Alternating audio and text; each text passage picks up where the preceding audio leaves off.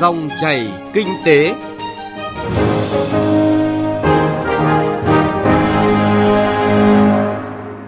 Xin kính chào quý vị và các bạn. Mời quý vị và các bạn cùng theo dõi chương trình Dòng chảy kinh tế thứ năm ngày hai mươi lăm tháng mười năm hai nghìn không trăm mười chín. Trong hai mươi phút của chương trình, chúng tôi sẽ chuyển tới quý vị và các bạn những nội dung chính sau. Thực trạng và giải pháp đồng bộ tháo gỡ tình trạng ùn ứ nông sản, trái cây tại cửa khẩu biên giới. Chuyên mục Kinh tế số phân tích cách mạng công nghiệp bốn chấm không đòi hỏi thay đổi tư duy về công nghiệp hóa. Bây giờ mời quý vị và các bạn cùng nghe một số tin tức kinh tế đáng chú ý. Bộ Công Thương đã quyết định gia hạn thời gian áp thuế chống bán phá giá đối với một số sản phẩm thép không gỉ cán nguội có xuất xứ từ Trung Quốc, Malaysia, Indonesia, Đài Loan thêm năm năm kể từ ngày hai mươi sáu tháng mười năm hai nghìn không trăm mười chín.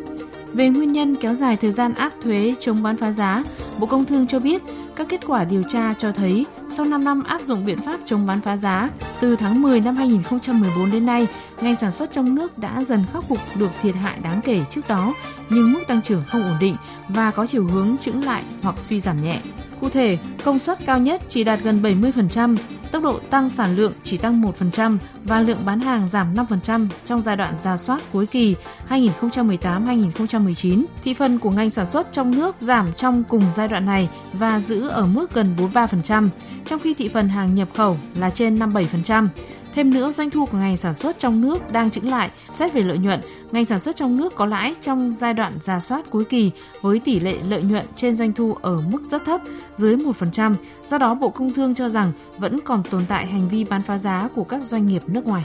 Sở Giao dịch Chứng khoán Hà Nội vừa tổ chức phiên đấu thầu trái phiếu chính phủ do Kho bạc Nhà nước phát hành với tổng khối lượng trái phiếu phát hành là bốn nghìn tỷ đồng với lãi suất trúng thầu giảm mạnh tại các kỳ hạn bảy năm và ba mươi năm. Theo đó, Kho bạc Nhà nước gọi thầu trái phiếu chính phủ kỳ hạn bảy năm là năm trăm tỷ đồng, ba mươi năm năm trăm tỷ đồng, mười năm một nghìn năm trăm tỷ đồng, mười lăm năm một nghìn năm trăm tỷ đồng. Từ đầu năm nay, Kho bạc Nhà nước huy động được hơn một trăm bảy mươi nghìn một trăm tỷ đồng thông qua hình thức đấu thầu trái phiếu chính phủ tại sàn giao dịch chứng khoán Hà Nội. Sở Xây dựng Hà Nội vừa có văn bản gửi Ủy ban Nhân dân quận, huyện, thị xã về xử lý các trường hợp nhà đất không đủ điều kiện về mặt bằng xây dựng, siêu mỏng, siêu méo. Theo đó, Sở Xây dựng đề nghị đối với Ủy ban Nhân dân các quận còn tồn tại các trường hợp siêu mỏng siêu méo chưa được xử lý, Chủ tịch Ủy ban Nhân dân các quận tiếp tục chỉ đạo các đơn vị phòng ban chức năng thống kê rà soát các trường hợp siêu mỏng siêu méo phát sinh trên các tuyến vành đai một, vành đai hai, vành đai ba và các tuyến mới mở đang triển khai thực hiện trên địa bàn. Phối hợp chặt chẽ với chủ đầu tư thực hiện giải phóng mặt bằng trong việc phá dỡ toàn bộ bộ phận kiến trúc công trình đã được đền bù, bao gồm cả phần công trình còn lại nằm ngoài chỉ giới để không phát sinh công trình siêu mỏng siêu méo. Chịu trách nhiệm trước Chủ tịch Ủy ban Nhân dân thành phố về tình trạng tồn tại hoặc phát sinh các trường hợp công trình siêu mỏng siêu méo trên các tuyến đường thuộc địa bàn quản lý.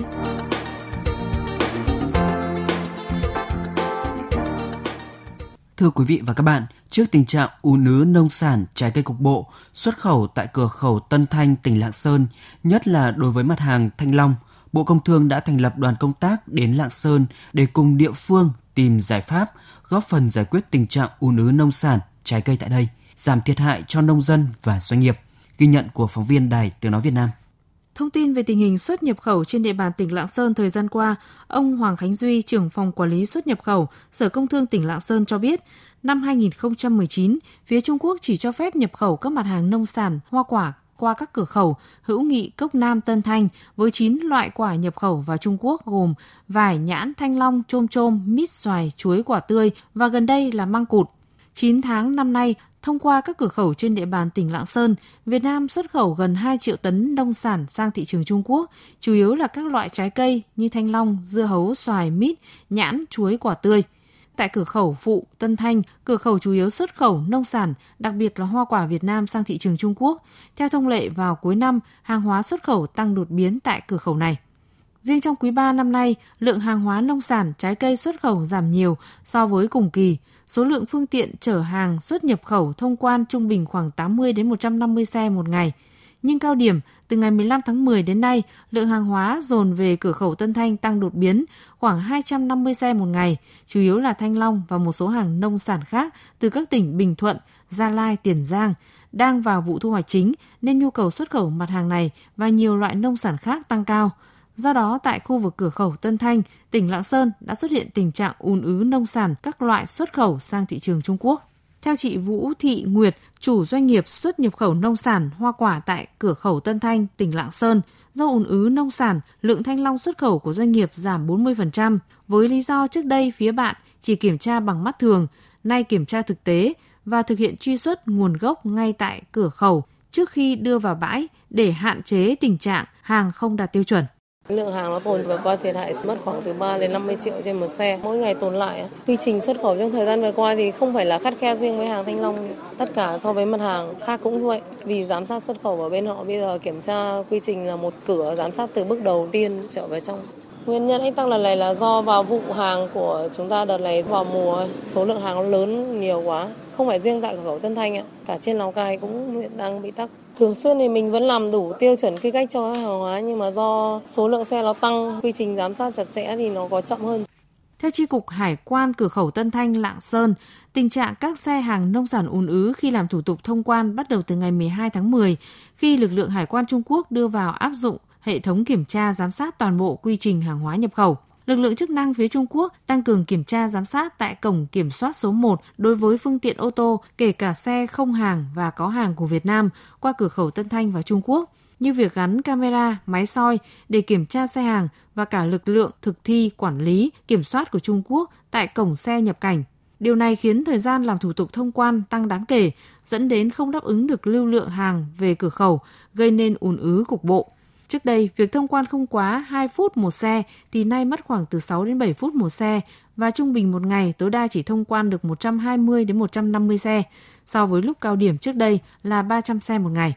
Nhằm tích cực giải quyết tình trạng ùn ứ hàng hóa nông sản, trái cây xuất khẩu sang thị trường Trung Quốc qua cửa khẩu, bà Hoàng Thị Thiều Hoa, Phó Chi cục trưởng Chi cục Hải quan Tân Thanh cho biết, hiện tại các lực lượng chức năng tại cửa khẩu đã gia tăng thời gian làm việc hỗ trợ doanh nghiệp. Thời điểm này thì chúng tôi phân công bố trí trực theo ca, sáng thì sáu rưỡi sáng bắt đầu làm việc và buổi trưa thì phân công bố trí cán bộ là làm cả buổi trưa và chiều thì làm đến khi nào Trung Quốc đóng cửa, đóng cổng cửa khẩu thì mới thôi, tức là tạo điều kiện hết mức về thời gian cho doanh nghiệp trong cái việc giải quyết thông quan đối với hàng hóa xuất khẩu. Thứ hai là Chi cục trưởng Hải quan Tân Thanh thì cũng đã thông tin điện thoại trao đổi qua đường dây nóng đối với Hải quan Nam Ninh và cũng đề nghị phía bạn là tạo điều kiện rút ngắn cái thời gian kiểm soát, giám sát đối với cái phương tiện cũng như là hàng hóa, xe không cũng như là xe có hàng để làm sao mà giảm tối đa cái thời gian kiểm soát phương tiện, tạo điều kiện cho hàng hóa xuất khẩu được nhanh nhất.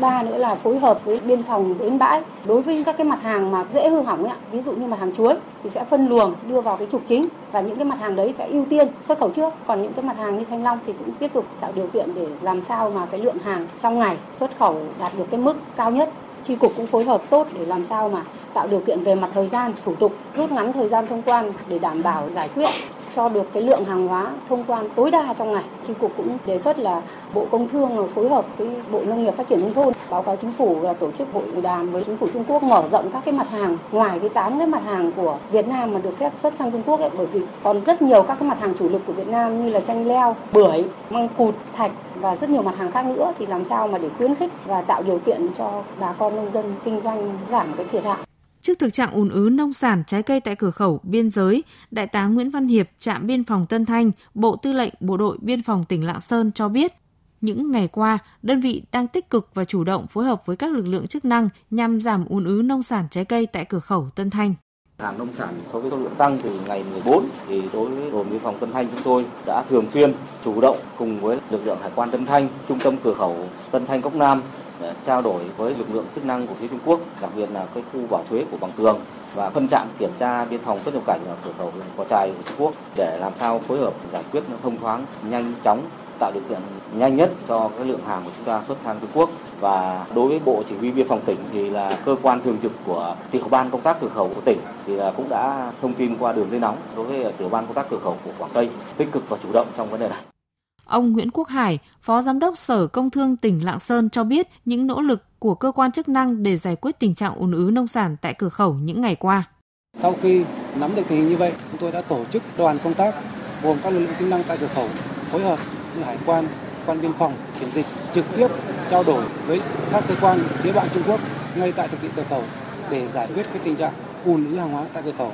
chúng tôi đã tổ chức các lực lượng chức năng gặp gỡ, trao đổi với ban quản lý khu kinh tế cửa khẩu hướng Định Quan Trung Quốc và các lực lượng chức năng Trung Quốc ngay tại cửa khẩu để tìm ra cái phương án giải quyết nhanh chóng cái hàng hóa dồn ứ tại cửa khẩu.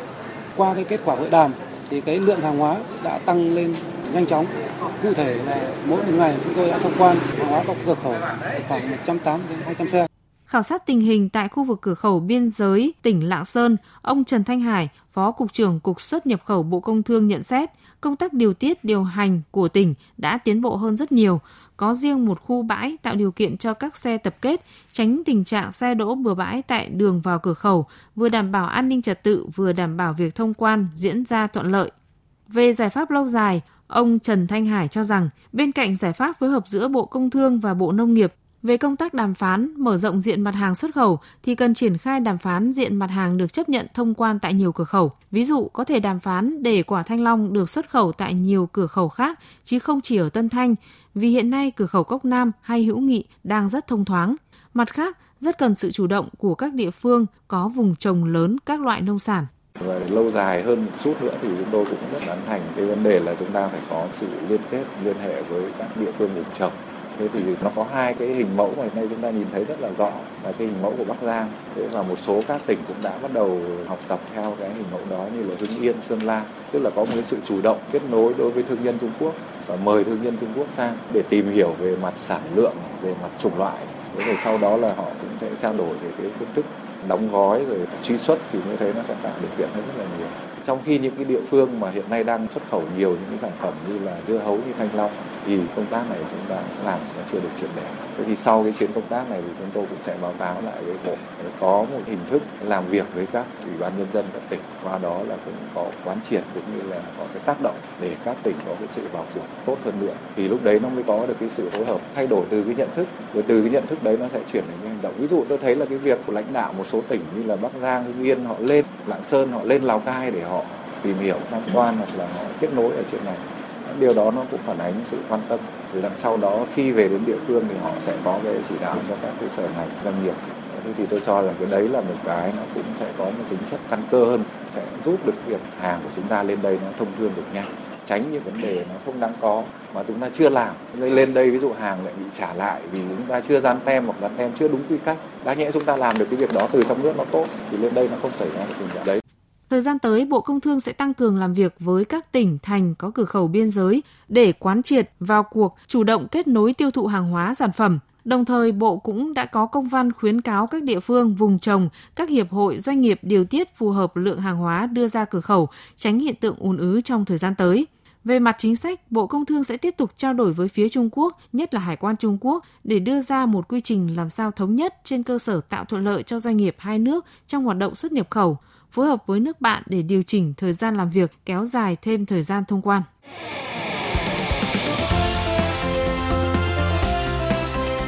Kinh tế số.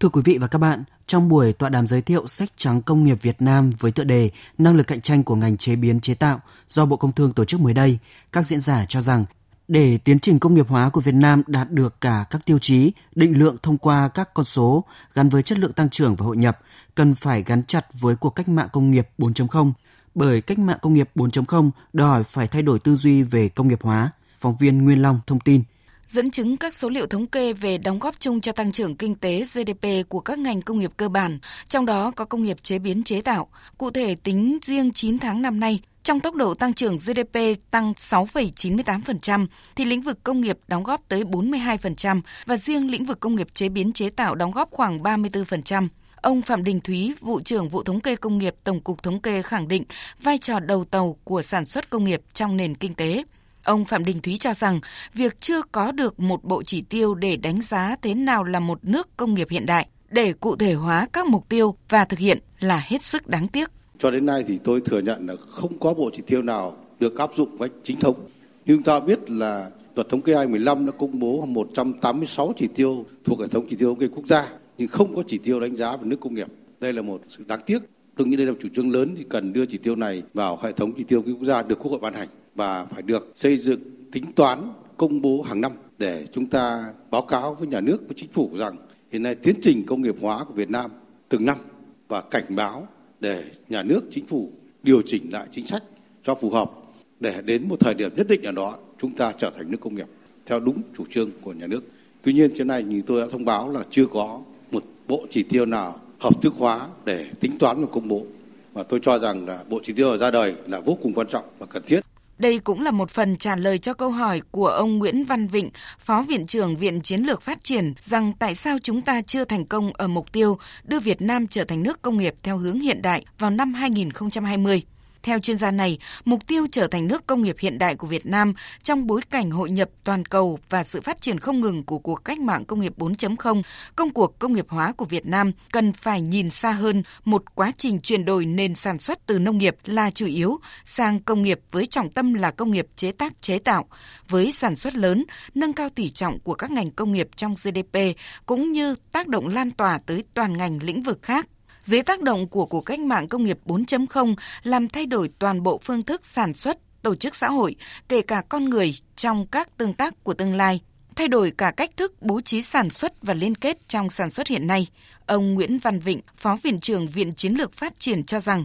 với xu thế của toàn cầu hóa và hội nhập, với những tiến bộ của công nghiệp bốn chấm không, đó là kết nối vạn vật, là trí tuệ nhân tạo, là những sản phẩm và vật liệu mới, cần phải thay đổi tư duy về công nghiệp hóa ngay từ những khái niệm của nó. Cái định nghĩa lại là gì? Tức là vẫn trên nền tảng chuyển đổi từ cái nền sản xuất dựa trên nông nghiệp sang cái nền sản xuất với cái tiến bộ khoa học công nghệ nó mạnh mẽ hơn. Và chính vì vậy thì các chính phủ như ở Việt Nam thì phải tính đến câu chuyện làm sao đó mà hướng tới để tạo sao cho được một cái platform hay một cái nền tảng để chia sẻ với cái dữ liệu lớn, với cái trí tuệ, với toàn bộ những câu chuyện khác liên quan đến bộ công nghệ để có sự kết nối. Và vì vậy phải chăng là công nghiệp hóa trong cái giai đoạn sắp tới là sự chuyển đổi toàn bộ xã hội hướng tới một nền kinh tế hiện đại với nền tảng là kinh tế số, là những tiến bộ công nghệ trong tương lai. Phó Viện trưởng Viện Chiến lược Phát triển cũng cho rằng trên cơ sở đó cần cụ thể hóa thành những chương trình hành động, những chiến lược, khung pháp lý cụ thể để làm sao các lực lượng sản xuất của quốc gia tham gia vào được quá trình ấy, nghĩa là tham gia được vào chuỗi trong quá trình hội nhập kinh tế quốc tế. Có như vậy thì mới tiến tới thành công việc công nghiệp hóa trong bối cảnh hội nhập, cạnh tranh và liên kết chặt chẽ này.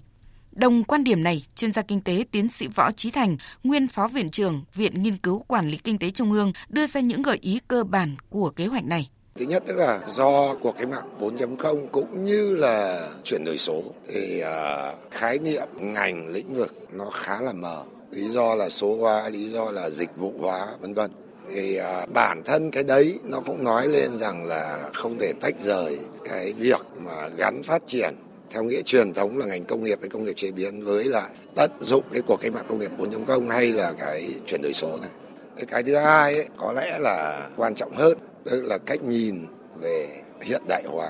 cách nhìn về phát triển và cách nhìn lại về khái niệm công nghiệp hóa rất là quan trọng. Và đằng sau đấy là câu chuyện về chính sách. Cái gì là cái sức mạnh của thị trường, cái gì là nhà nước có thể can thiệp thì cái vai trò của nhà nước khá là lớn. Dưới góc độ thực tế chưa có sự thay đổi nhiều về chất, nghĩa là giá trị gia tăng trong hàng hóa công nghiệp xuất khẩu, trong tăng trưởng giê đê pê và năng suất lao động của Việt Nam chưa cao, chuyên gia kinh tế tiến sĩ Phạm Chi Lan cho rằng bên cạnh những đột phá của cuộc cách mạng công nghiệp bốn chấm không cũng cần tính đến những rủi ro có thể cho Việt Nam và giải công nghiệp hóa đến sớm cũng là những vấn đề cần tính tới trong việc ứng dụng những tiến bộ của cuộc cách mạng công nghiệp bốn chấm không.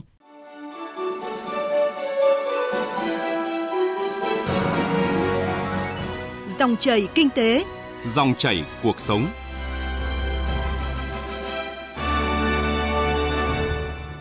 Thưa quý vị và các bạn, chuyên mục Kinh tế số với nội dung Cách mạng công nghiệp bốn chấm không đòi hỏi thay đổi tư duy về công nghiệp hóa đã kết thúc chương trình Dòng chảy kinh tế hôm nay của Đài Tiếng nói Việt Nam. Chương trình do biên tập viên Phạm Hạnh cùng nhóm phóng viên kinh tế thực hiện. Xin cảm ơn quý vị thính giả đã quan tâm theo dõi.